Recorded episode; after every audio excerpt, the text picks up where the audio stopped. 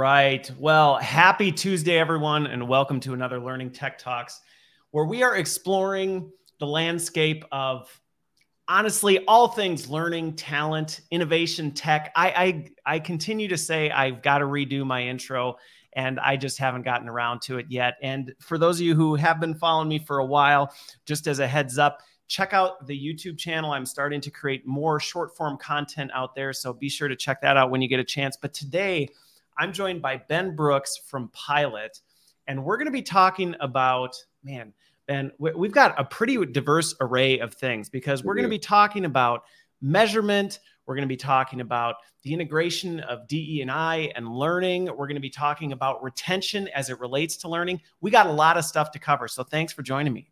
Glad to be here. And by the way, for those of you watching and listening, feel free to comment and let us know because we're going to do the where we are in the world after this. But Ben sets the record today because he is the first guest who went and got went to the dentist this morning just to be on Learning Tech Talks. Look at that. Look at those pearly whites. That's right. All that and that just so you know, that is not a requirement to be on the show, no. but this is just the kind of guy Ben is. He's putting setting a new standard. So put, putting my best putting my best molar forward, right? You know. That's so, right. Yeah. That's right. I yes. love it. Well, so for those who might not be familiar, where are you in the world right now?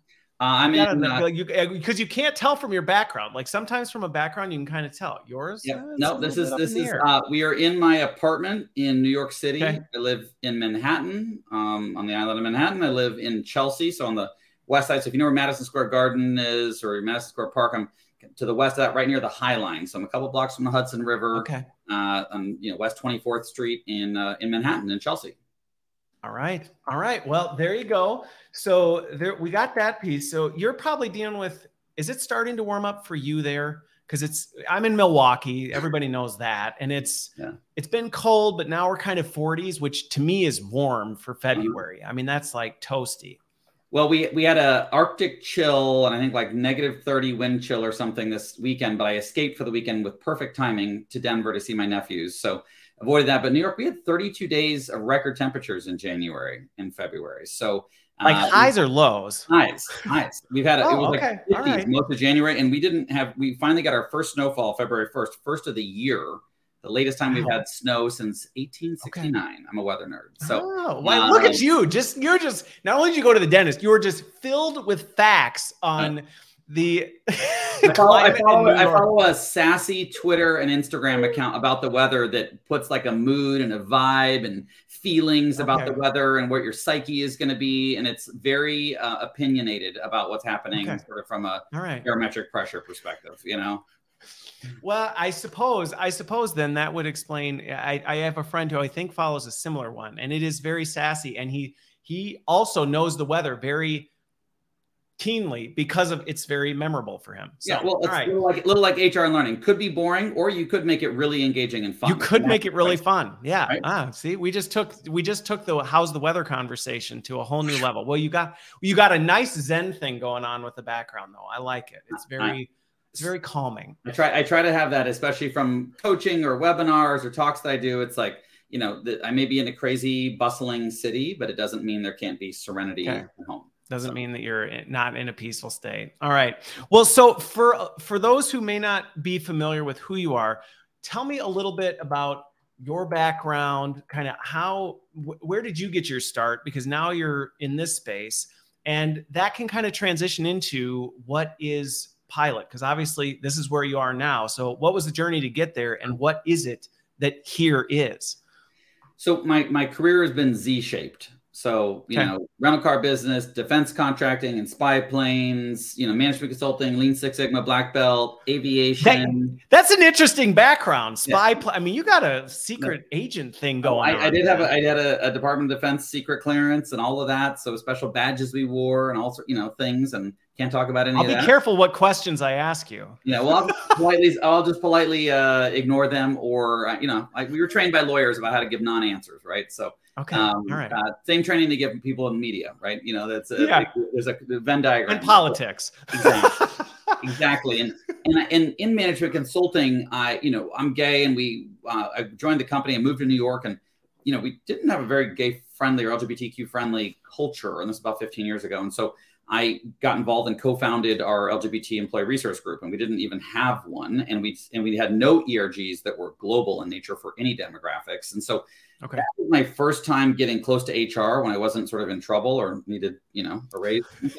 so so that was you know my entry point into HR, and then I wound up doing a rotation, at, you know, in talent management. I was at Marsh McLennan Companies and worked for the CHRO globally, and they own Mercer and other companies like that, and and just was like, wow, HR is actually really fascinating. I would have never guessed that I would find HR so fascinating. I was like, wow, the the demand and the, the potential and the possibility seems infinite, and yet the supply of like good stuff and people isn't that abundant. And so, yet a lot of people in the function want to do good, and there's a lot of commitment and really you know purpose driven people but a lot of things that are misaligned for people to succeed in hr and so i joined the function became a vice president then a senior vice president and rolled out a lot of learning and culture programs. Okay. so built a, a, a, social learning platform an internal social learning platform that turned a kind of inverted the corporate university. And we had everyone be a teacher rather than everyone worrying about being a student. And so, you know, that was a very wonderful thing. Leaders as teachers. Yep. Uh, the, the so there's a the book called The New Social Learning we were featured in, and you know, won some awards in that space. And and you know, but we deployed it global scale. You know, 100 countries, 25,000 people. You know, 15 official languages, a lot of complexity, in a very and a, and a median age of 49 years old. So not exactly in an industry that was paper based. So not exactly the most tech centric um, yeah. you know, uh, population, and yet we had incredible results. And that's where I learned so much about change management, executive yeah. sponsorship, expectation setting, metrics. And then, you know, I left the corporate world about 10 years ago, last month, actually, 10 years ago to be exact. Uh, thought I would get a, an HR job somewhere else, wound up becoming an executive coach. And then after building a practice, I just realized that coaching was so powerful, but was really only working with people who are already really successful, kind of 1% income earners, later in career business owners, executives. And so the idea for Pilot was how do we create maybe 85% of the efficacy of one to one coaching for two or 3% of the cost? And that was kind of the, the we'll talk about what Pilot is in a second, but that was kind of my, I got into HR through diversity, wound up in a proper HR role learned a lot about how hard it is for HR people to succeed. I have so much empathy and compassion for uh, people crap on HR all the time, and the, the, you know, and I'm like, you have no idea. You're dealing with com- major complexity because you're dealing with people.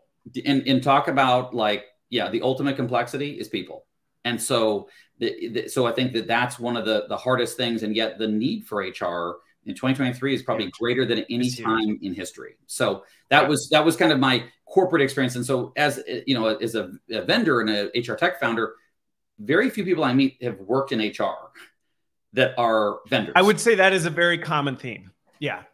And and from your journey, I have no doubt, and we go, we'll, we'll get into some of these as we talk about these three big buckets.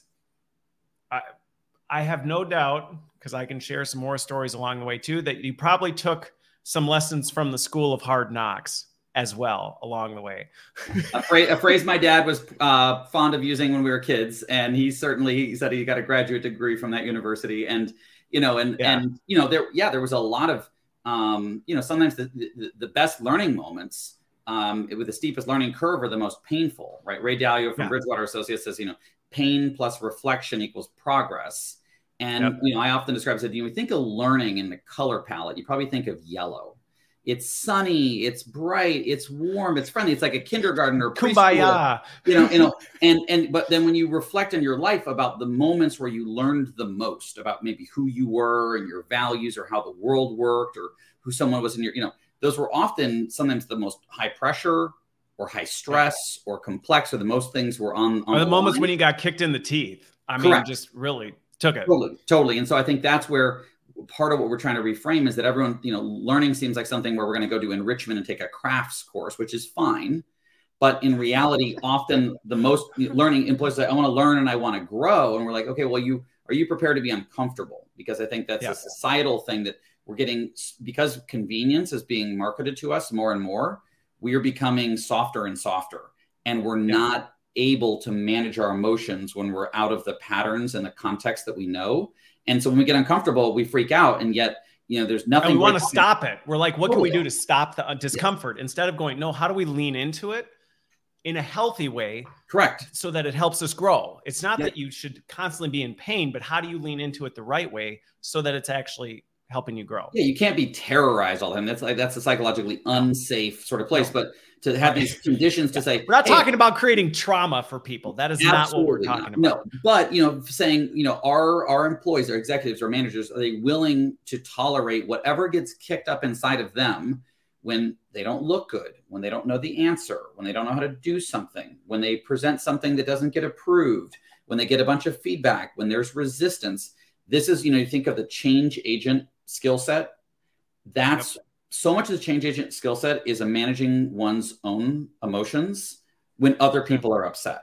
Because if you're going to drive change, even if it's change that everyone says they want, you will do nothing but piss people off. Yeah. So that's my little like uh little you know. No, so well, it gives some background into where we're going with this. So then, ten years ago, you'd done all this, and you said, "I'm gonna, I'm gonna yeah. do it separately."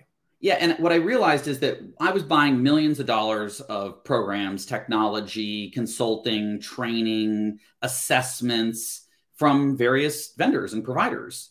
And what. I found is they were super hard to buy, really hard to get set up and implemented or integrated a lot of configuration decisions, and every decision means more stakeholder alignment, which is more headaches, and then really hard to get people to use and super hard to measure and prove that they were valuable. So I really, when we built Pilot, and I put my life savings into it. I'm the sole funder of the company. I, you know, okay. know I you bootstrapped of, it. Yep. So t- took a big bet, put you know a significant amount of money into this company, a lot of sacrifices. So I care very personally about the product, about the service we deliver, about our brand, and we you know get offers for money or to sell the company i got you know offers you got six or seven inbounds last week about do you want money do you want to sell the company so that's it's not that we don't have access to those things right but we've chosen yeah. this path and you know really i want to build a product that not only is amazing for employees and managers and executives but also that's amazing for hr because the last thing hr needs is more headaches and more breakdowns and more complexity. Yeah. And so we like to you provide- deal with one of the most complicated aspects of the business.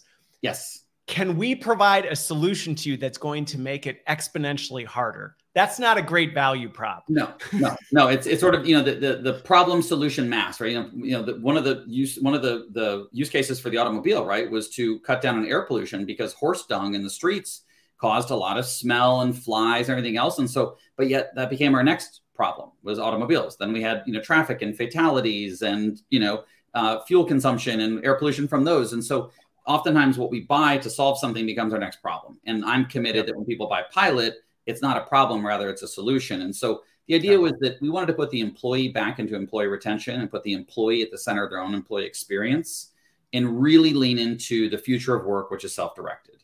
You know, company supported growth and learning, but employee owned and driven. And so we did that by, you know, being very inventive. We've taken pretty a pretty contrarian approach to how we deliver our experience, to the content that's in the experience, and to how we work with HR, all in service of understanding intimately each stakeholder's needs. But the mission of Pilot is we want everyone to feel powerful at work and really from the inside out, not because they were given a director title, right? But but you know, uh, but but like that that sense of empowerment when the toothpaste out of the tube, you can't put it back in. They're they're just they they know that they feel powerful, they stand taller in their shoes, and so what Pilot is is a virtual employee development program, six months. It's comprehensive. Okay. It includes group okay. coaching, manager feedback about the future, not the past, very distinct from a performance review. It's about who Christopher could be. It includes self reflection, having the employee tap into the deepest reservoir of knowledge about their career and themselves in the world, which is between their ears and to bring in executives to talk about the unwritten rules of work and their career journeys, their their their graduate degree from the uh, School of Hard Knocks, and which, by the way, is one of the things that so often is not talked about in things. I mean, there are so many things that I learned from mentors and sponsors over the years that you don't get from grad school, nope. you don't get from corporate learning and development, you don't get from LinkedIn learning. It's like some of these things of just you gotta you you just got to know how this works and if you don't you're not going to make it and if you do you'll figure out how to navigate it. Now, one of the things you brought up that I actually want to dig into a little bit as we get into it, because it ties to what Pilot does. But you talked about balancing employee ownership and the employer contribution. Yes. And I think that's a really important spectrum. So I, I actually, it wasn't one of our things, but I want to pull that back because not getting this right can have dire consequences in things. And I've seen organizations play on all sides of the spectrum. So on the one side of the spectrum, it's like you're the employee, you own your development, figure it out, and best of luck. And that can feel very isolating as an employee. And going to the, our retention conversation, a lot of times that leaves people going, well, then I guess I'm leaving. Like, I guess I, I figured I'm it out. so empowered. I'm figuring it out. And figuring it out means I interviewed for another job and I left because there's nothing here. On the other side, you can have like it's all the employer's responsibility, and people are just kind of this, you know, oh, I'm just waiting for my boss to give me this, and I'm my waiting path, for that. my and, competency, right. my promotion, everything. Tell me what I'm good at. Tell me what I should do. Give me the promotion, and that can sound good on the employee side, but going back to what you said earlier about making you actually weak, it, it actually doesn't make you a strong, well developed employee because you don't have any accountability or responsibility. So you're just kind of like, eh, and there's no ownership to that. So, how do you f- help people find that balance? Because, like I said, I've seen all ends of it, and it's not getting this right can be dangerous yeah, I think that that you know it is often screwed up because we we hear you know employees need to own their career at the bumper sticker level, right? like the tweet, the mantra, like own it, drive it, be in the driver's seat, you know, which we're all about. It looks good on a PowerPoint deck. Like you yes. own your career. Like yeah, okay, yeah, what does that that's, mean? That's the theme of performance management this year. You know, great. You know, but but I think that we we talk about the value of being inventive at pilots, one of our five values, okay. and so we talk about being creative yet grounded in our approach. And so part of an, an, inventive approach to career ownership is really that employees do need to own it, but the yes. organization needs to support it. And so just saying figure it out, employees will tap into what they they sort of misuse the tool, but what the best career development resource for an employee if the employer doesn't provide anything is linkedin.com now, it's not actually career development, it's just career switching, but it's masqueraded as development. And so then yeah. people go and they think that they're, you know, and they collapse sort of in, you know, the, the return on ambition. in that book, they talk about, you know, growth, advancement, and well being are the three returns on ambition. And so employees okay. often confuse growth and achievement, right, in those or okay. advancement yep. in those. Yeah. So, so, it, so if you don't provide anything, employees will soothe themselves and get their needs met by going somewhere else. But and that's very much, I think, ingrained in a lot of people's head. Like, well, if I'm developing, it means I'm getting a different job. And we, in some ways, have contributed to that. Like you said, I'll just get on LinkedIn. Oh, so I can find a different job. Yeah. Uh, and, and, we fetishize no. anything new as humans, our brains, right? You know, we meet yeah. someone new, we think the world of them, right? Go on a first date, we're so excited, you know. But when you're with that person for six months or you're friends for a couple years, you're like, oh, that person. And so there, there's a promise and the fantasy, and jobs are no different, right? Yeah. The greener grass, right? Well, it turns out no matter where you have grass, you have to freaking water it, right? Yep. And you so mow the lawn, you got to fertilize yeah, it, fertilize it, it, it, it. I mean, it's it's not, yeah, it's the same grass. And, and, so, you know, I think the the inventive balance for us is, you know, yes, you have to deliver that that that paradigm to say your career is yours. There's a secret menu in your company, just like an In-N-Out Burger or Shake Shack there's a yep. secret menu, and you can kind of have whatever you might want potentially over time in your career. But the employer has to support employees advocating for themselves, you know, employees making time for this, you know, employees, you know, being inventive in, in proposing job special stretch assignments and special projects. Because if you do the paternalistic model, like you said, the other side of that is oh, you know, Christopher, here's your career paths, and here's the based on, you know, automatically based on our HCM, here's the three things you could do, and you're going to be a corrections officer, or you're going to work in the cafeteria, yeah. do, and it's like you took this quiz five years ago, and here's your, you know, here's thing. your job path. And then process. employees go, well, I don't want that, or I don't like that, or I don't want to go get my MBA, or I don't want to get this, and it gets into this very no different than I think parents with children that it's like, okay, here's what we're going to do today, or here's what you're going to eat or here's what we're going to do. And you're trying to get the kids shoes on to get in the car and that's the level of where we get mentally as adults between employers and employees when we have too much of a paternalistic model. When you know managers and hr become mommy and daddy you know employees show up as children and they're fully yeah. capable adults. So people will be as small as you hold them. So if you have too much of a we'll tell you everything to do and granted there's certain industries that are that are super technical. You think of um, flying a, an airplane. United Airlines just created a, a, a pilot school. Yeah, that's not one you want to be like, you know, just kind of like choose whatever you want. Right? There, there, are things, you know, right seat, left seat, and you go, you know, you fly this and you get your hours and you go to the regionals and there's there's certain things, you know, medical, there's certain yes. things, right? So to, to caveat this sort of, I'm speaking kind of generally knowledge worker, kind of, you know, uh, salaried, yep. you know, office desk kind of jobs, right? But nonetheless, yep. you have to support that, including like you talked about the sponsors and mentors that talk about the unwritten rules of work the challenge is, is that the model we often do to consume that isn't very ex- inclusive or transparent or no, efficient, right? Because if, if you're well, not- I think that goes back to something you said before, and I think this is a really important piece is that role of the employers is you talked about the secret In-N-Out menu, yep. which animal fries are amazing. Yep. You know, is the fact that if you don't let people know that's there, they really don't even know how to navigate it. So to your point of inclusion, and that's where you see this, and we're we're kind of hitting on some of this stuff, but this is where you see this divide in those that know about the menu and those that don't, and the difference you see in trajectory of these people. And so how are you making that accessible? And going back to the role of the employer, they do have an obligation to say, hey, we can't have this secret menu that we only give one percent of the population any sort of access to and then go man why do we not have enough diversity in our organization? Or why do we have these huge divides? Um well there you go. and it can be you know part of it is it's the family you grew up in. You know if you grew up in a family yeah. where you had a dad or a mom who was in the corporate world and knew how to navigate and knew their secret you you know were out with your dad having a beer going golfing or doing the thing and then he says, you know, well, tell your boss that you want to make more money or you want to work on that client or do this thing. And you get the sort of encouragement. And you may, yes. but if you come from a, a, culture where it was keep your head down, do good work, just do your job, be grateful for what you have. Like you may, your parents may have been immigrants, you may have come from a developing country, you may come from different, you know, so, um, cultural yeah, paradigms. culturally. That, that, and so that's one of the things that we deploy pilot globally. We're in five continents, and we see such disparities you know, self advocacy. Right? Huge. Speaking up for oneself is, you know, Rich Feller at Colorado State University's research said the number one determinant of satisfaction over the longitudinal arc of a career is the degree to which we advocate for ourselves. And yep. you see a grand canyon between men and women and self advocacy. Yep. Right. Uh, you know, when, when a man self advocates, he's he's strong, he's getting these.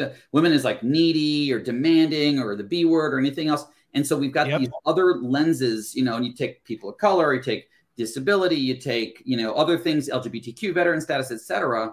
You know, these are all things we have to consider. And so part of what we're doing with Pilot is we're saying, hey, instead of that one-to-one lunch with the executive for the person who works in Milwaukee at headquarters, how about, the, right. how, about how about the person right in Duluth that isn't at headquarters, or the person in right. Mesa, Arizona, who's on the front line, who's never actually even had exposure to these people? Yeah, the person in the contact center in Tampa that isn't going to ever be on a business trip to Milwaukee unless they get the coaching and development to advocate for the roles to do those things. So we have to think about smart ways to kind of scale and democratize the message, which is going to be yeah. specific to each organization, industry, culture. And it's much more the art of advancing a career rather than the science. The science we can do through yeah. processes and through systems, yep. but the art is really through people, including other people of different demographics and how they've navigated those things. Well, and what's interesting, just even on this topic, because I had a recent experience with this just myself, is I had again, I'm, I'm, i do a fair amount goofing around with my YouTube account, and I had done a short on should I ask for a raise? Mm. Should I ask for a raise? And then I did a longer version of it on how do you do that? Like, what is a an effective way to do that? And it was amazing because it was very interesting to watch the reactions to this and even just seeing people's responses. No, you should never do that. The number of people who, and, and in my thing, I said, you absolutely should. Like, you absolutely should. And some of the people responding saying, yeah, but they always say no. Well, but that's a data point for you that if you're working for someone who, when you say, hey, here's my case, here's what I'm doing, I think I've, I deserve a raise, and they go, no okay, well, that should inform your decision about what you're doing with your career. And is this a place that you want to be? Is this a person you want to be under? So even if it doesn't go the way you want, it's still a really important data point. But again, some of the disparity in even just perspectives based on cultural or socioeconomic backgrounds of even people, something that can seem so counterintuitive of, well, should I ask for a raise? That answer is not universal. People will not just say the same answer everywhere. No, no, and, and it gets back to discomfort. You know, people yeah. when they advocate for themselves generally want to have a hundred percent batting average. Yes. Right. You think of baseball, like you, you, nobody has 100 like you're 30%, you're great. Right. And so, so, you know, part of it is, can you handle the discomfort of being told no or not now or this instead, or you'll need to do this first? Because it may be to yes. say, hey, here's where it's at, or we're going to explain your comp, or here's the things we need to do. And then you've got a roadmap to do that. But if you do advocate and you don't get it, and then you eventually leave, there in the, the organization shouldn't be surprised. That's one of the things as an employee you always want to make sure is that if you're yes. going to leave an organization for a particular reason, you ideally want to have tried to resolve that reason before you quit because it's yes. a bit of a betrayal. Imagine being in a marriage or a best friendship or you know sharing a vacation house with a friend or something right. else, right? You know, coaching a soccer team together, a kids soccer team, and and you just, someone just leaves, right? And and they're they're mm-hmm. they're really upset about X, Y, or Z. They've got a thing, and they never fricking said anything, right? Yes. Most of the time, it's solvable. But what we typically do is we just declare job bankruptcy and Looney Tune style, blow it up with TNT, and go to the new job and so I think that's a part of what we have to train employees on this owning your career includes speaking up when you're bored, when expectations are unclear, when priorities are not defined, when you want more challenge, feel undervalued. Yep. I mean, all these things. When, whenever these things, like you said. Yeah, whatever it is. And so I think, you know, people think about comp as the thing to advocate for, and it absolutely is. But at Pilot, we've sure. created the periodic table of advocacy, which is this. There's more thing. than that. I mean, literally, it's like I, I want variety, man. We're going different tools, I different schedule. There's so much flexibility we've yes. seen as a result of the pandemic has blown up for people yes. where they go, I care more about that than other things. Autonomy and flexibility are more important to me. So I and I think this is again such an important piece that we talk about that balancing act of okay, well, yes, the employee has a responsibility, but again, as an employer, you have to recognize that because going back to managers and organizations, if your people are having these conversations and it's a constant no, we can't, we won't, we don't, you cannot be surprised when people say, okay, yep, I'm out. I'm like out. I've done, I've done everything I can to do my best to explore it. So I think going back to that, you know, just kind of to summarize this piece, it's a really good one for employees you should thoroughly vet and explore all of the possibilities before you say being in this job can no longer work. It's to the best of your ability. To an employer, you need to do everything you can to make that exploration possible and then recognize if there's nothing you can do, then you cannot you need to bid them farewell and be okay with that and go, you yes. know what, we understand type of a thing. you can't embrace like, employee, you know, terrible train, employees. We got to train managers to embrace employees when they advocate. To not, it doesn't mean to placate them or to just give them everything they want, but just say, let's have that conversation. You want to talk about your career? Let's have it outside of a one on one. Let's go have a coffee. Let's go have a glass of wine. Let's take a walk. Let's get on Zoom. Let's get on Teams. I think we have to enable the managers and also the organizations to be more fluid and more flexible. Yes. Because that's a part of it when employees feel like they're valued and they have a certain degree of control. I mean, ultimately, McKinsey showed the research last summer the number one reason people were quitting white collar knowledge worker jobs was lack of growth and development. They felt fundamentally, Pew Research Center had this as the number two reason that it was that they were at a dead end in their career. You know, people saw, talk about a dead end job. A dead end job could be six figures in salary, right? Oh, for sure. Right. So, so I think that's where employees, if they don't feel that the, the environment is fertile enough for them, because people make a lot of feeling today about their projections of tomorrow, right? Yes. So, you know, so we make a lot of assumptions, what we think. I'm a cons- this is what will happen. And again, even going back to that, should I ask for a raise? Yeah. Mallory, I see your point. And that, and again, there are legitimate concerns behind some of these, like why we don't want to go that path but we also have to be careful that we can project some of this stuff that may not may not be there. It might, but it may not. In pilot, we ask people, when was the last time you're told no? And if it wasn't recently, you're not advocating enough, right? In negotiation, we always want to find the lines, right? Where like is that. it, right? And otherwise, and so that's a big part of it is we need to get used to a batting average that's less than 50% and to not be crestfallen or destroyed or distraught when we're told no or not right now Because if it is it's like, hey, well, tell me how my compass calculator. How do I benchmark against other folks? Right. And what like, is the pay range I'm on? How do I compare to other things in the market? Things like that. Right. Like understand the system. And then to say, like, hey, I, I would love to be in a position, I want to manage people eventually, or I want to do this, or what would be the implications if I work part time, or I'd like to sh- switch to a remote role that could be completely remote rather than hybrid. And you start to like get in a negotiation, but employees want to get often, if they're untrained at doing this, they want 100% batting average, yes, and they want exactly what they want and they want it immediately, right? And most organizations are just not in a position to immediately make a change. They can't, you can't literally administratively no. give someone a 15% pay raise tomorrow. Like it's just like, the, the, like there's no, like, and, and that's even going back to some of the, the, the In-N-Out hidden menu stuff. I mean, again, this is some of the stuff that I try and help unpack for people because, again, if you've been in HR, if you've been around learning, you know some of the stuff that just happens. But the general employee base, a lot of times, doesn't. And so, even to your point, I'd like a raise. It, it's not like you know your boss has a, a drawer of cash you know sitting like here that they can just be like well yeah sure let me pull that out and you know boom let's make this happen understanding the process and the comp and the pay bands and how things are calculated and tenure and, and understanding that complexity shouldn't be discouraging, but it should help better set expectations. Again, going knowing what the hidden menu is helps you then have better expectations to go, oh, okay, so I understand that. So now my expectations have changed from do I get a raise next pay period? Yes. Or are we on the process of pushing that forward, going back to retention? So instead of getting mad when I feel like the answer is not right now and going, forget this, I'll yep. go work somewhere else, you start to say, okay, I like my job. I like my boss. My boss, you know, unlike some of the bad examples I've seen, was a total jackwagon and, you know, whatever. Okay, no, maybe my boss really said, hey, let's talk about this. Let's explore it. I now understand the complexity behind it and I see we're on that pathway, that is going to lead to retention. And I think being explicit with the ask as well. Employees will say, I need flexibility in my schedule. Well, that's right. Vague. What does that mean? What does that what does that what does that mean? You know, when when one of our crew members at Pilot came to me and said, Look, you know, the single parent, they live in an area where the school bus drops off the kid, you know, out of out of visual line of sight from the house, et cetera.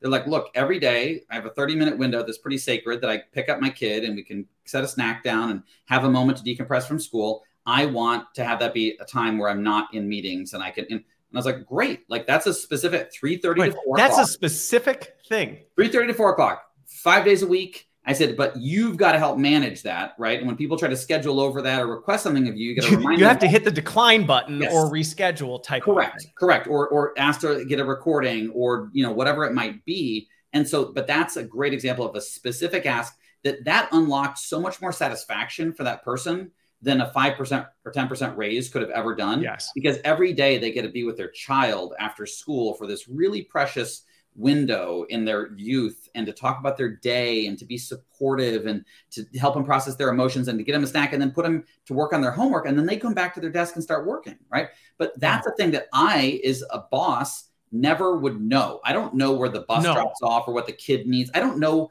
behind the screen and i think this is the thing i I gave a talk last week on a book called Remote Works, and it's all about having remote work be effective. And I said, you know, the bar for employees in remote and hybrid is actually higher.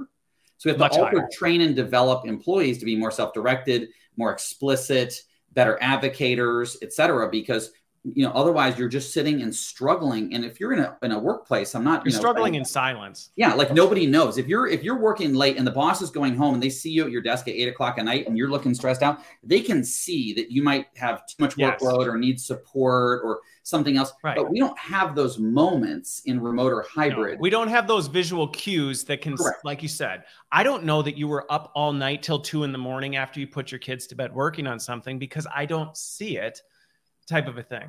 And so we and have going to, back to we have to train people like back to in because so advocacy can be lowercase a, right? Hey, today yes. my kid was up throwing up last night. So today, uh, like things are a little crazy around here. I'm going to be off camera for this meeting, right? Like the small, like lowercase a advocacy. Sometimes it's the tiniest little thing where everyone's like, yep. cool, whatever, or like, do you want us to record? Like, it's oftentimes what we're asking for seems like it's so meaningful to us but it's very easy for other it's people. very trivial it, totally. it, can be very nominal to and i think i i love that you bring this up because as we're tying about this connection to retention i so often you do see the disconnect where people are like how does development connect to retention and it's like because development helps bring these things to life not only in you know because mallory to your your comment here like this is the this is how i see retention tying to development in managers yep. if you've got these managers who are acting like this where when somebody brings up even the possibility of a raise they're just clubbed for it okay yeah that manager either just probably just needs to be ousted or developed to know, hey, that's not an appropriate way to do it. But these kinds of things we're talking about have huge implications on retention. Even that, I love that we talked about the flexibility one because that's one that I think this whole remote versus in office thing has just destroyed. Because when people hear the word flexibility, in their head, they jump to one of these extremes a lot of times. Yep. Oh, you want flexibility? You can't work remotely. Did I say that's what I was asking for? No. And to your point, the example you just brought up of, I, I, I didn't mean that. You know, well, we can't give flexibility to hourly employees. Um, yes, you absolutely can if you actually get into the conversation of, well, what does that look like for you? You know, like you said, uh, well, my kids don't get on the bus till this time. Can we talk about me getting in half an hour later because it just oh and again that may seem like a huge deal. Oh my boss is never going to do it. The company's not. That's not my schedule.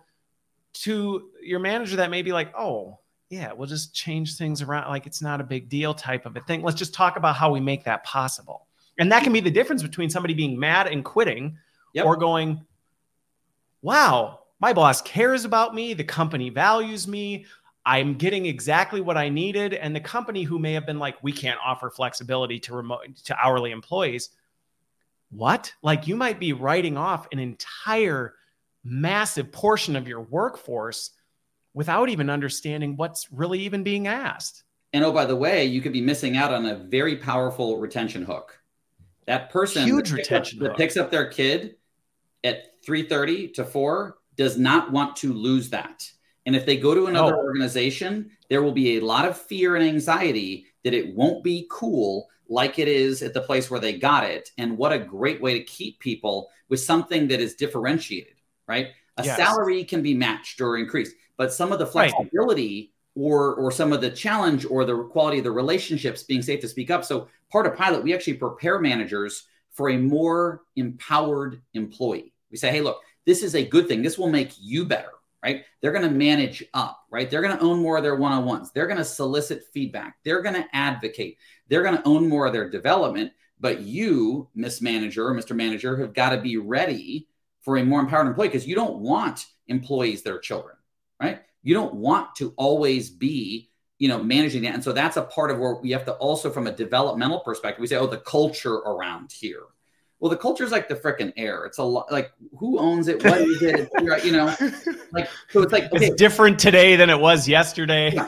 And if you have a manager that would be like off with your head if you advocate for for comp, that's probably going to show up in lower engagement, in turnover, or productivity or quality. And you should probably use your heat maps and your data, people data, to say, do we have an issue where we need to train or develop this person or, or exit them, right? Or put them in a non-management position potentially, right? It's not always firing someone. Everyone goes to fire someone. No, right? like no, because the reality is this is another big topic. Going back to the development, and this is, I think, one of the. Sh- I, I want to transition to kind of the shift for managers because you just talked about a really important one, but I think this I, I'm I'm going to add to it, and then I want to talk about this whole manager piece because I think this is really, in many ways, a linchpin. Yep. For the success of this you know the other one is to that point of okay so you may have someone who's just a terrible people manager. Sometimes the reaction is well yeah we should just not have them in the org. But the reality is like you just said maybe it's just they don't belong in a people manager role. They're a phenomenal person. They're a phenomenal like technical producer, leader, subject matter expert, technical leader, they can drive manager. results and all this stuff. And I think going back to myths that a lot of people have is this idea that becoming a people manager is one of the mandatory steps in development and it's like not not necessarily or it shouldn't be because there are certain folks that it's like that's actually no, you should be able to have a successful career and feel developed and grown without having to say, oh gosh, I hate people more than anything, but I've got to do it because that's what growth looks like. And, and often our leadership and learning programs exclude non people managers. One of the most they, they often do. And, and, and so it's this big structural barrier where you're like, okay, well, this is just for our managers and because they're having the impact and all this stuff. And like, I'm all about developing managers. But if your spans, I mean, if you're in an organization that has more than 20% of your headcount that is managers, you probably have a lot of overhead bloat, right? In general, you know, typically your spans and layers, you're looking between, you know, 15 to 20, maybe 25% of your headcount as managers. It means that 75 out of 100 people or more are not. And if you don't allow them to think of themselves as leaders, to think of themselves as managers of something, quality schedule, relationships, timelines, whatever, you you're missing out. You create these structural barriers, right? How do yeah. you know? And again, diversity. We often have demographic diversity at the bottom tiers of a hierarchy, but how do we cultivate the pipelines internally? Well, if you never give them opportunities to develop beyond kind of technical skills or compliance or the basics, and you don't get them, you don't teach them about the secret menu, about advocating, about how they need to ask for feedback, how they need to manage up, partner with their manager, and you never kind of give them the keys to the kingdom, kind of the rules of the game, you kind of demystify and decode that, they will never actually get to that level. And then you're like, just so turns out that women just don't want to be directors. And it's like, no, no, no, no, no, no, no, no, no, no, no, no.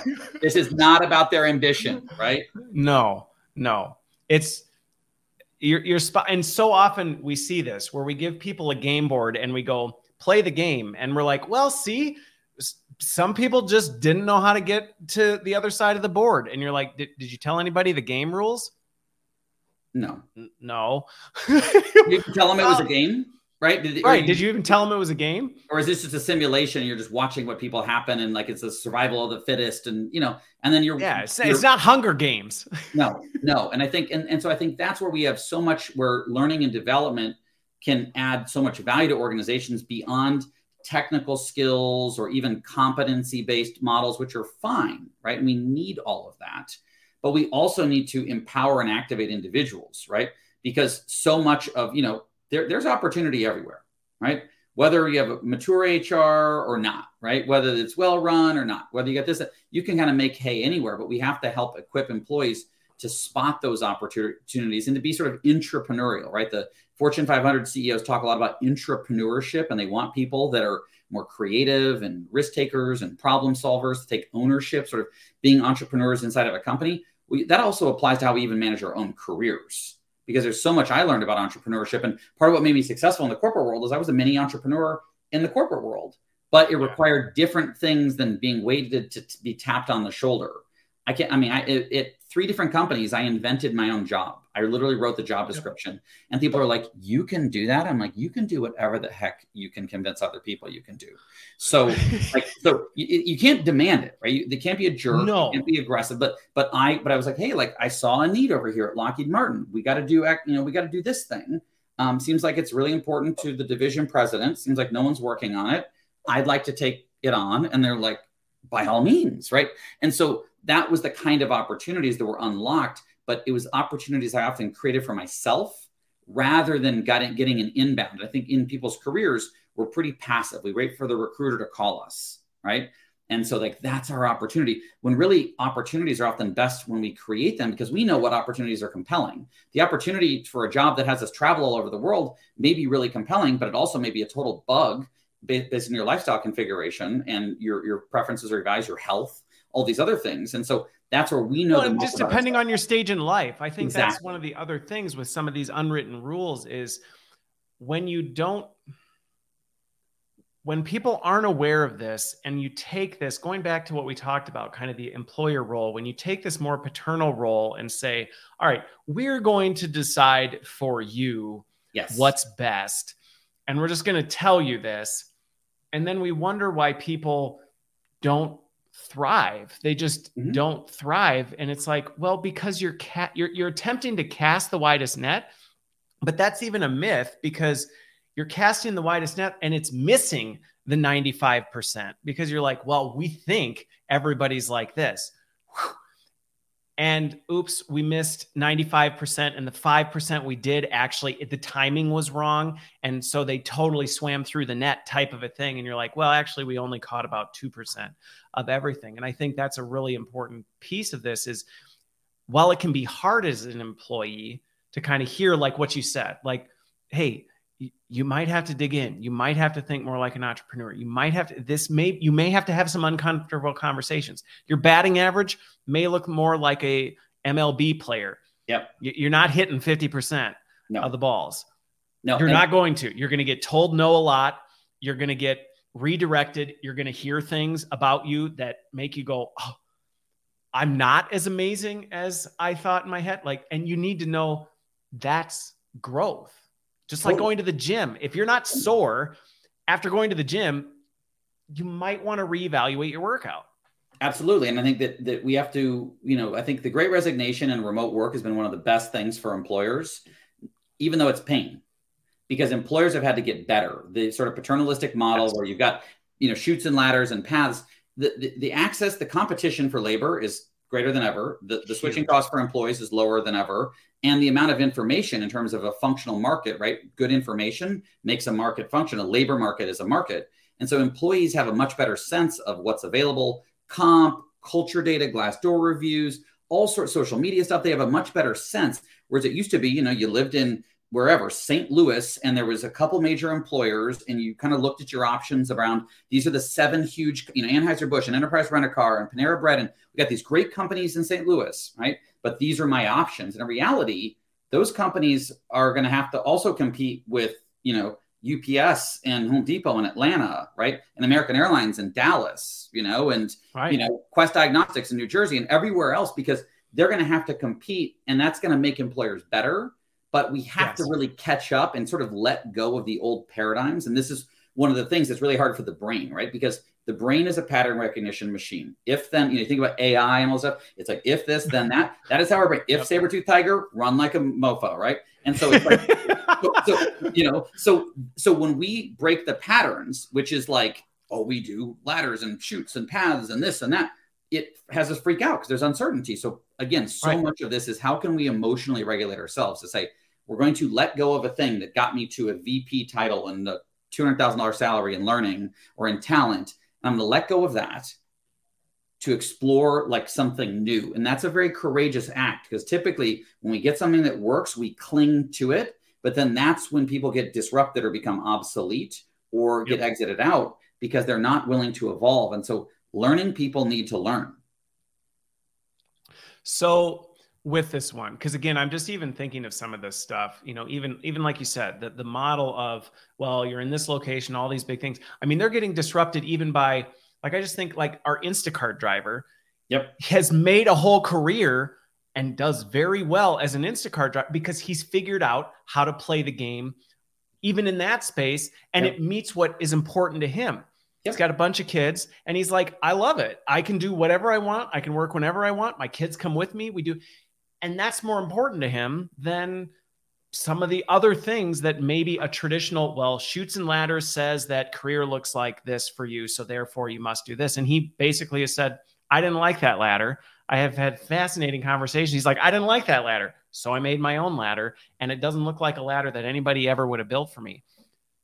Where I want to transition though, before we run out of time, because I told you we could probably sit and talk for the rest of the afternoon, is when it comes to measuring this, yes, this makes people feel really uncomfortable sometimes. And I feel like sometimes this is where people just because it's like, ugh, what you're describing is so ambiguous and messy. And like we used to just be able to say, we shove everybody through this path and they get to the end of it and we give them all their award. And we pat ourselves on the back and go, yes, there, we did X number of people this year, career development, we've done it. And now we're going, well, that could look wildly different for every single person. And I've been in conversations where people, well, we can't measure that. How are you seeing that shift to accommodate that? Because at the end of the day, everything we're talking about, you have to be able to justify it to someone and say there is a return on what we're doing here, which if you've listened to the conversation. Hopefully, we've highlighted some of these big things that are very sure. tangible. Yep. But this even challenges our own structures of what does good look like and the way we used to define good, which I don't think really was a good measure before. But now that's just being shown for what it is, which was, well, this was a total vanity metric that didn't tell us much of anything. Well, I think part of it is we get real confronted around metrics, but metrics are really important. And so yes. oftentimes metrics are not complex. They're easy to understand. They're standardized. They're benchmarkable, right? Internally, externally, et cetera. And we set expectations and around the definition of the metric and the target, which are separate things, right? Okay. How far on the thermometer we're measuring temperature in Fahrenheit and what's the desired temperature of the pool water, right? That yep. is a key metric at the resort, right? Um, and you have a target around that because if that water's too cold, you're going to have someone at the front desk, White Lotus style, not happy, right? So yep. that's where I think we have to, you know, slow down before we roll these programs out and to think about what those important measures are and to set the expectations. You know, when we launched the social learning platform in my my old company, we had a 62 year old business unit president. The guy worked in the Navy submarine for 20 years. He was a real hard ass guy great guy, but he was like, why don't we have 100% of our employees blogging? And I was like, well, Joe, I said, like, you know, best practice in a learning community is a 1% blogging rate, you know, like a, a 10% sort of social commenting, whatever. And then like a, you know, you know, uh, 89% lurking rate, right? So we started to yep. get the benchmarks and educate, right? Because yes. we're not going to have perfection. So it's a lot of this expectation management. And so this could be, you know, a big part of retention and growth is changing the employee's perception, right? The dead end thing. Do yep. they think they're at a dead end or do they not? Is a thing we can measure, right? Yes, it is. Your intent. Do you feel stuck? Yes. Or do you not? Does the company give me my resources that. to advance my career? Do I see myself working here in two time, two years time? Now, intent to stay is different than if they stayed. So you have to balance that with your HCM. Yes. And say in Workday, did, what's our turnover? Did we did we change this? Did we change productivity. Because I've been in plenty of companies where the fear culture's there and everybody says, I love it. And like yet your your retention is correct dismal. And it's like, correct. well, something's off here. So we so it, you know, pilot, we talk about, you know, obviously you want to you know measure program participation, but you probably don't want to put that in front of a lot of your executives unless you really set expectations around what good looks like right? Because yeah. average, you know, virtual learning program participation and completion is 10, 15%. It's like very low numbers in pilot. We're like in the mid 70s, typically industry leading, but still people are like, what about that 25? And we're like, well, we're like multiples of this. But there's also then the, the, the value and the satisfaction of the program, which you don't want to measure just at the end, but continuously. Yep. So every time someone touches our product, we measure CSAT. So we've got, you know, sort of longitudinal data, hundreds or thousands of data points per customer. We can say, here's your CSAT and here's how the benchmarks you know, NPS, those sort of things. But then you have to measure the growth. You know, are there particular things that, you know, did an employee ask for the feedback, advocate for themselves? You can actually measure this from the employee and the manager. That these things happen in the real world. It's the behavior change, the, the holy grail of learning development, right? Is real world behavior change. You can measure. Now, are you measuring yes. did this happen every single day all the time? No. I'm not going to mm-hmm. advocate for myself 24 7 at work. I'm going to advocate for myself. But having a first instance of it, right? See one, do one, right? That is measurable, right? You can see the, the, the manager perception of this person, but then also, again, the psychometric things around how do they feel about their opportunities, the context they're in, their future here. These are all things that you can measure using benchmarked, standardized things. And if you start to set the scoreboard, right? Baseball is a great example, right? There's like, you know, like three numbers you typically see on the scoreboard. There's a few other little ones, but like you kind of focus on that, right? And so, so that's, you know, we often have, you need to have a simplified scoreboard when we're showing a 16 page slide deck and this and that, or huge spreadsheets, that isn't analytics or insights or metrics. That is raw data, right? So we have to boil this up and say, listen, Miss CFO, you know, here's how we're assessing these things based upon industry. We have to educate them in advance before we roll out the things. We have to define the metric. We have to agree on the targets. And that's work that we typically don't do. And then we put them in a meeting if they'll show up right? And then they're like, why is this only 75%? And you're like, oh my gosh, this is so in excess of our target. And they're like, why didn't, you know, and you're on your back foot. So this yep. is where L&D, talent, diversity, HRBPs, you know, all of this advocating for yourself includes advocating for the definition of success yeah. of your work. And that's what unlocks more budget, more head count, more visibility. You know, ideally, you want your stuff in where I had our CEO had the what went well this quarter slide, which was very limited number of things. My L&D programs used to be on that slide for a $5 billion company because we involved him in the metrics and the expectation setting. And he was so sick of getting letters from HR, he wanted numbers. He didn't want yep. a doc or a deck, he wanted a spreadsheet. So we met him where he was and spoke in the language of business for him. And all of a sudden, his yep. perception, we had other programs that were going well, right? But I sure, would, but they weren't the ones. Yeah, yeah. Everyone, it was we had a bunch of good people. It wasn't like people were doing crap work. But but no. that's but the last mile of an L and D program, right, isn't completing it for the end user, right? No. It is packaging and synthesizing what went well, what we learned, what we'll do in the future, who we're giving this to, how is this connected to other offerings, how are we sustaining this, you know, and then ultimately, what was the value prop of the biz case? And that's the part you really, as an HR professional, have to finish the swing because you can't just send out a survey monkey at the end and say, do you like it? And what would you what you like about it? And what do would you, you feel like your behavior changed as a result of this type yeah. of a thing? Yep. no no. No you need to well, be measuring all along so it's not a surprise. You know your financial forecast for your organization you don't get to december 15th and go wonder how our year's going to be. Like you're january 15th you have a sense. February 15th you were every month doing the books you're doing a forecast you're looking at reports. Your program should be the same where you're you know the guesstimate right the forecast just gets more and more accurate. And as you get closer, you know exactly how this program is going. So it's not a big risk and you don't have anxiety and you can course correct along the way. Well, and and there's two things that you brought up that I think are really important call outs on this measuring piece is, you know, sometimes there's this tendency to throw the dart and then paint the target and be like, all right, we did the thing. Quick, let's look at all these metrics. And then, like, based on where the dart is, how do we use that to kind of paint some nice circles around where it landed to go ta-da! And it, it just it doesn't work. People see right through it.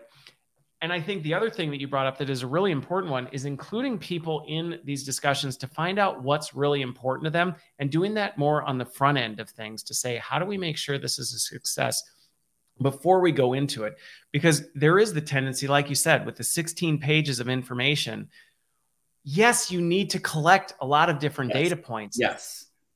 But that doesn't mean you need to share all of those data points because the risk you run is they don't know how to interpret that data anyway. And they're going to get laser focused on, like, why is this one this? And you're like, okay, now I'm trying to explain to you why that is what it is and why it doesn't matter. And because in this situation, and you end up, like you said, you're on your heels defending yourself instead of saying, I've taken the time to understand what's important to you.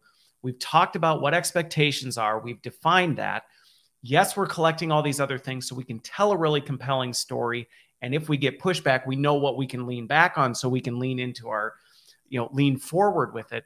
But it's, it's such an important part of doing this well. And it is to your point, when I hear people say it's, you know, learning's really hard to measure. No, no. it's, it's work yeah. Like measuring anything is, yeah. measuring company performance.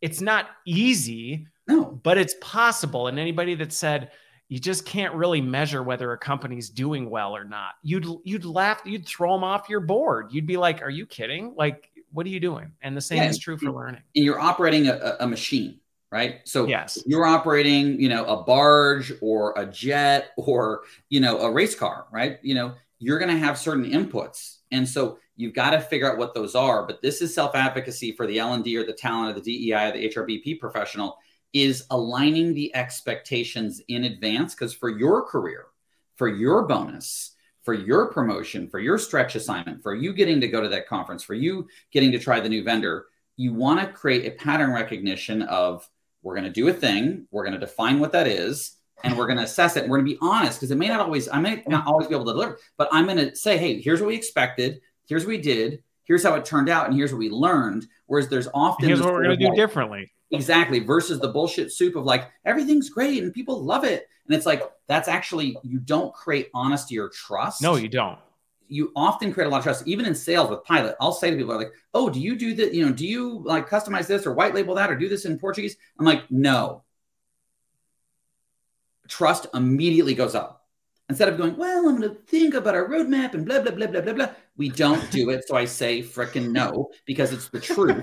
And then they're it's dealing honest. in reality, and I'm dealing in reality. And guess what? Those are the kind of people that we close as customers because we're in reality. And so we're, but yeah. we're afraid of disappointing. We're afraid of discomfort. So, but trust me, you go to an executive who's reasonable and you don't masquerade perfection, but you say, hey, we learned it. We're responsible. Here's our plan for the next time. Here's what we're going to do, etc. Right? You will generate the kind of trust because you'll be the kind of yeah. executive or professional that is taking intellectual ownership, right? Yes. Not just operational ownership intellectual ownership of yep. your work, which is one of the fundamental things executives are testing is have you thought this through? And that's yes. intellectual ownership. And that's and I will close on this that I can just say from my own career experience, the same thing has been true. When it's like I thought about this, even if I've made mistakes, may sound mm. completely counterintuitive to come forward and go, I totally missed this. yeah. Like as we were planning this, this was a variable I did not expect to see and it threw us for a winger. We've learned from it, and here's how we're going to pivot because now we've learned. You would think that'd be the kind of thing that would say, "Get out of here!" Like you're fired. And actually, it's quite the opposite. It, my experience has been quite the opposite. Of, okay, you, you take one on the chin, you took your hard knocks, but you thought about it. You're going to do something with it. All right, let's move it forward. Versus, like you said, making up a bunch of BS and trying to hide it, and you, people see right through it. Absolutely. All right. Well, Ben, this Thanks, was Christopher. This, this awesome. was awesome. Yeah. This was great. I really appreciate you making the time. Hopefully, everybody who watched and listened uh, along the way, you'll get something out of this. And uh, yeah, thank you for making the time, Ben, and for getting those pearly whites ready just for this event. And we will talk again soon. Thanks, everybody, and we will see you next week. Thanks.